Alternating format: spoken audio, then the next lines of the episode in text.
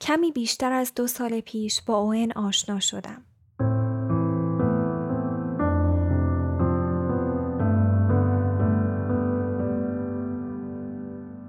آن زمان هنوز در نیویورک زندگی می کردم. سه هزار مایل با ساسالیتو، شهر کوچکی در کالیفرنیای شمالی که الان خانه من است، فاصله داشتم. اینجا ساکت، زیبا و آرام است. اوئن و بیلی یک دهه است که ساسالیتو را خانه خودشان می دانند. اما اینجا درست نقطه مقابل زندگی سابق من است که باعث می شد همیشه در منحتن بمانم. یک واحد تجاری کوچک در سوهو که کنارش اتاقی هم برای زندگی داشت. اجاره‌اش آنچنان زیاد بود که حتی خودم باور نمی کردم قادر به پرداختش باشم. من خراتم. این واقعا شغلم است. وقتی این را به بقیه می گویم، معمولاً به صورتشان پیچ و تاب می دهند و یاد کارگاه نجاری دوره دبیرستانشان می افتند. هر جوری که شغلم را برایشان توصیف کنم، همیشه نتیجه همین است. خراطی هنری کمی به آن کارگاه‌های دبیرستان شباهت دارد، اما اساساً متفاوت است. گاهی به آن مجسمه سازی هم میگویم، اما به جای استفاده از سفال، از چوب استفاده میکنم و به آن شکل میدهم. انتخاب این شغل کار ساده‌ای بود. پدر بزرگم یک خراط خارق‌العاده بود و از وقتی که یادم میآید، حرفه‌اش مرکز زندگی من بوده است. پدر بزرگم مرکز زندگیم بود. تقریباً به تنهایی بزرگ کردن مرا به عهده داشت.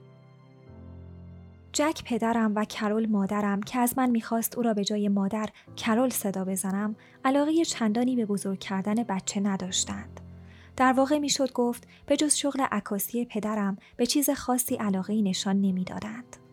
وقتی کوچکتر بودم، پدر بزرگم سعی میکرد مادرم را به برقراری ارتباط با من تشویق کند، اما پدرم را تقریباً اصلاً نمی شناختم، چون دویست و هشتاد روز در سال مشغول سفر برای عکاسی بود و گاهی که وقت آزاد داشت به مزرعه خانواده‌اش در سووانی ایالت تنسی می رفت و حاضر نبود دو ساعت تمام تا خانه پدربزرگم در فرانکلین رانندگی کند، فقط برای اینکه مرا ببیند.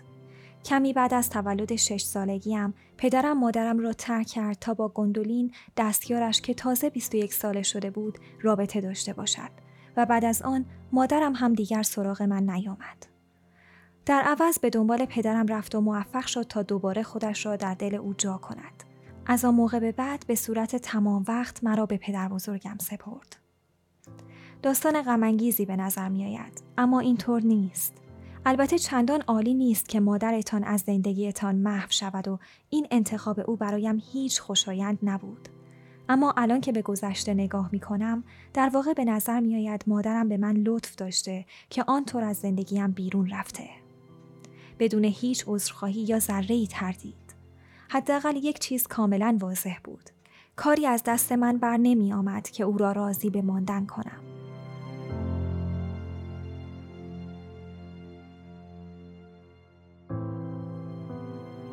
پدر بزرگم مهربان و آرام بود و هر شب برایم شام درست می کرد و صبورانه منتظر می ماند تا غذا خوردنم تمام شود. بعد قبل از خوابیدن برایم قصه می خواند. همیشه اجازه می داد کار کردنش را تماشا کنم.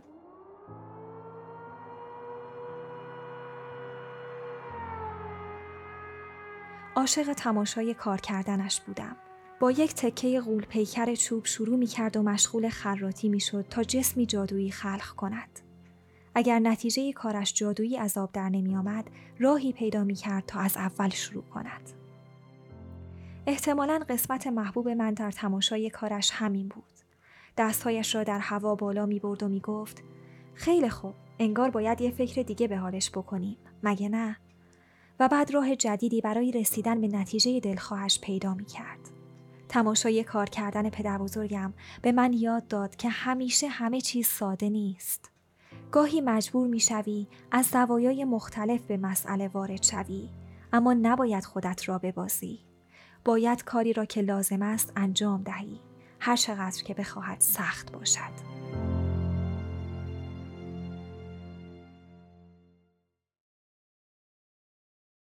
خیلی از اوقات پدر بزرگم برای پرداخت بخشی از هزینه هایمان به کارهای ساختمانی مشغول می شد.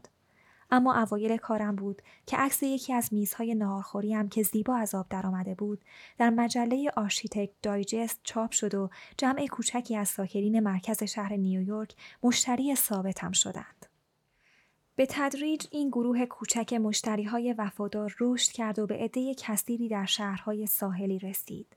من و اوئن هم از همین طریق آشنا شدیم. اوئن تامسون، مدیرعامل شرکت فناوری که اوئن در آن کار می‌کرد، یکی از مشتری‌های من بود. اوئن و بل، همسر بی‌نهایت زیبایش، از بهترین مشتری‌هایم بودند. بل همیشه به شوخی می‌گفت که برای اوئن یک همسر تزیینی است و این چندان خنده‌دار نبود، چون کم و بیش حقیقت داشت. بل در استرالیا به دنیا آمده و بزرگ شده بود. در گذشته یک مدل بود و ده سالی هم از بچه‌های اوت کوچکتر. اوت را فقط چند باری دیده بودم تا روزی که به همراه اوئن به کارگاه هم آمدند. برای حضور در یک جلسه با سرمایه‌گذاران شرکت به نیویورک آمده بودند و بل از آنها خواسته بود تا به کارگاه سری بزنند و به میز کوچک کنار تختی که داشتم برای اتاق خوابشان می ساختم نگاهی بیاندازند. شکی وجود نداشت که میز کنار تخت خواب برای اوت کوچکترین اهمیتی ندارد. وقتی به همراه اوئن به کارگاه آمدند، کت و شلوار سرمه‌ای رنگی پوشیده بود، به موهای جوگندمی‌اش ژل زده و بی‌وقفه در حال صحبت با موبایلش بود. وسط مکالمه تلفنی، نگاهی به میز کوچک انداخت و چند لحظه گوشی را با دست پوشاند و گفت: به نظر من که خوبه. کارمون اینجا تمومه دیگه. و بعد قبل از اینکه جوابی بدهم، بیرون رفت. اما برعکس او، اوئن محو تماشای کارگاه شده بود. همه جا را به آرامی میدید و تک تک اشیا را با دقت بررسی میکرد. وقتی داشت در کارگاه قدم میزد، به او نگاه میکردم. ظاهر گیج کننده ای داشت. دست و پاهای دراز، موهای به هم ریخته طلایی، پوستی که در آفتاب برنزه شده، با کفش‌های کتانی کانورس کهنه. تمام اینها با کت اسپورت گران قیمتی که به تن داشت در تضاد بودند. انگار از روی تخته موج سواری پایین افتاده و تصادفاً پیراهن سفید اتو کشیده و کت اسپورت را بر تن کرده باشد. ناگهان فهمیدم که به او خیره شدم و درست وقتی مقابل یکی از میزهای محبوبم متوقف شد، رویم را برگرداندم. یک میز ساده مزرعه که به جای میز تحریر از آن استفاده می کردم. کامپیوترم و تعدادی روزنامه و ابزار کوچک بیشتر فضای میز را پوشانده بودند. فقط وقتی خیلی دقت می کردی می توانستی خود میز را ببینی و اوئن واقعا داشت دقت می کرد. اوئن اولین کسی بود که به این میز توجه نشان می داد؟ نه، البته که نه. اما اولین نفری بود که خم شد تا با دقت به میز نگاه کند و انگشتش را روی سطح تیز فلزی بکشد، کاری که خودم همیشه انجام می دادم. سرش را برگرداند و به من نگاه کرد، بعد به سمتم آمد. به نزدیک شدن ادامه داد تا وقتی که تقریباً به هم رسیدیم. گفت: خب قیمتش چنده؟ گفتم: در واقع این میز تنها چیزی توی این فروشگاهه که برای فروش نیست. اینجا بود که لبخند زد. وقتی اوئن لبخند زد، شبیه اسم یکی از آن آهنگ‌های پاپ به درد نخور است. خیالتان را راحت کنم. اینجور نبود که این لبخند تمام اجزای صورتش را به درخشش درآورد. از آن لبخندهای پر احساس و خارق‌العاده نبود، اما لبخندش، لبخند گرم و کودکانه‌اش باعث می‌شد خیلی مهربان به نظر برسد. از آن لبخندهایی بود که در گرین استریت منهتن اصلاً عادت به دیدنشان نداشتم. گفت: پس فایده نداره سر قیمتش چونه بزنم؟ متاسفانه نه، ولی اگه بخواین میتونم میزهای دیگر رو بهتون نشون بدم. آموزش چطور؟ میتونین به من یاد بدین چطور همچین میزی بسازم؟ البته با گوشه های نرم‌تر. قبلش حاضرم تعهد هم بدم هر صدمه‌ای که ببینم مسئولیتش کاملا با خودمه. هنوز داشتم لبخند میزدم، اما کمی گیج شده بودم. ناگهان به نظر میرسید دیگر درباره میز حرف نمیزنیم. تقریبا مطمئن بودم درباره میز حرف نمیزنیم. به اندازه کافی مطمئن بودم. به اندازه ی زنی که دو سال تمام نامزد داشت، اما درست دو هفته قبل از ازدواجشان فهمید که اصلاً نمیتواند با آن مرد ازدواج کند. ادعا نمی کنم در نگاه اول عاشقش شدم. سعی دارم بگویم بخشی از وجودم اصرار داشت اوئن را نگه دارد. میخواستم کمی بیشتر کنار آن لبخند گرم و مهربان بمانم. بیلی میپرسه بوی چیه؟ از اعماق خاطراتم بیرون میایم و بیلی را میبینم که کنار در آشپزخانه ایستاده.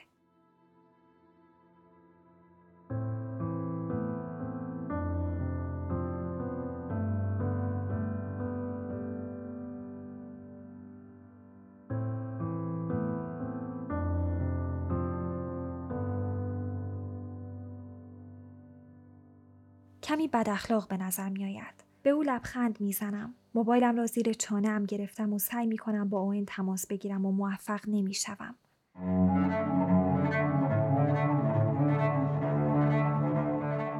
تماس هایم مستقیم به پیغامگیر وصل می شوند. چند بار دیگر زنگ می زنم. می گویم ببخشید ندیدم اونجا وایستادی.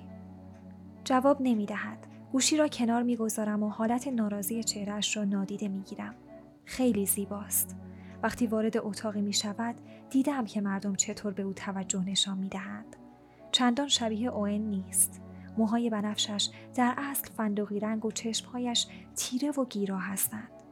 اوئن می گوید چشمهایش درست شبیه پدر بزرگش است. یعنی پدر مادرش و به خاطر همین اسمش را بیلی گذاشتند. اسم یک دختر را گذاشتن بیلی. می گوید بابام کجاست؟ قرار بود من رو برسونه تمرین تئاتر. بدنم خشک می شود. جوری وزن آن یادداشت را در جیبم احساس می کنم که انگار آجر است. می گویم احتمالاً توی راهه، بیا شام بخوریم. می گوید پس بوی اونه؟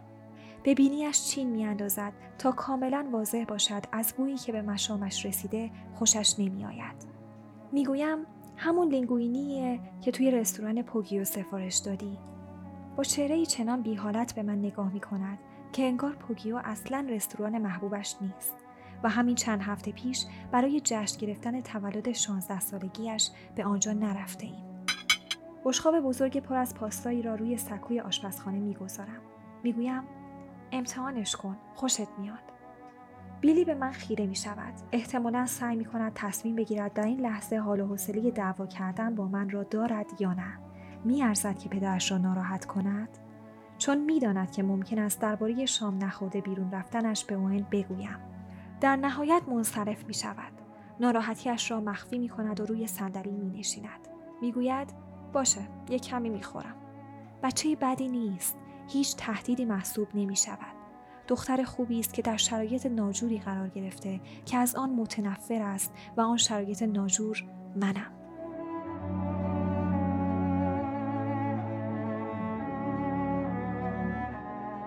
کمی پاستا دور چنگالش میپیچد و به آن نگاه میکند.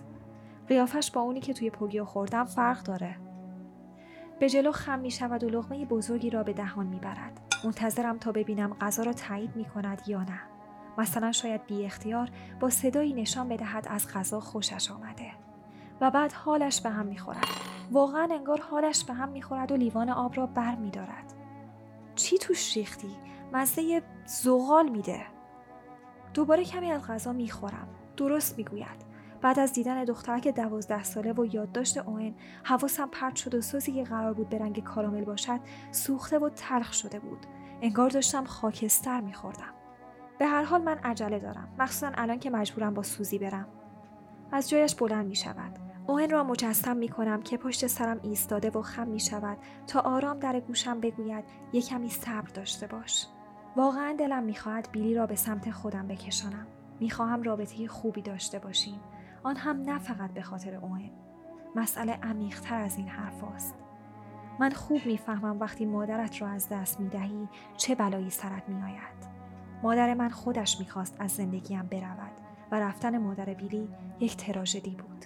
اما اثری که رفتنشان روی زندگی ما گذاشته مشابه است. ناگهان میبینی در یک دنیای جدید تنهایی و مجبوری راه خودت را پیدا کنی و مهمترین آدم زندگیت دیگر حواسش به تو نیست.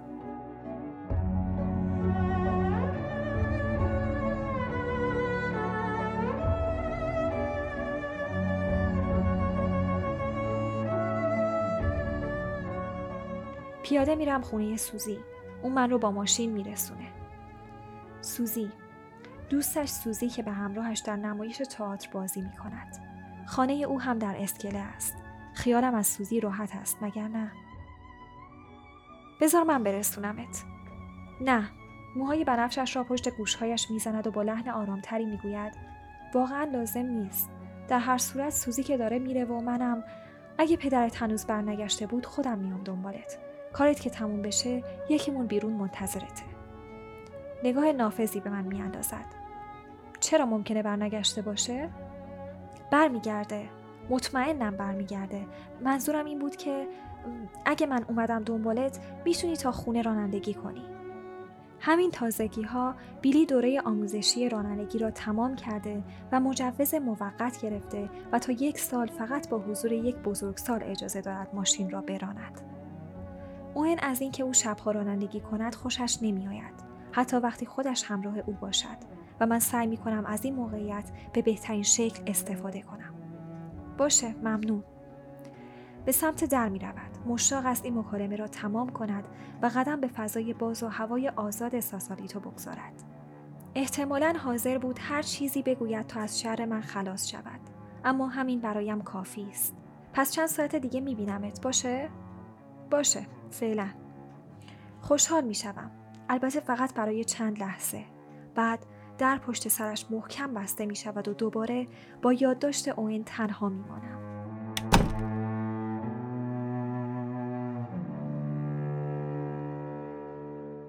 من و سکوت عجیب آشپزخانه و یک قابلمه پر از پاستای سوخته که می تواند یک خانواده ده نفره را سیر کند.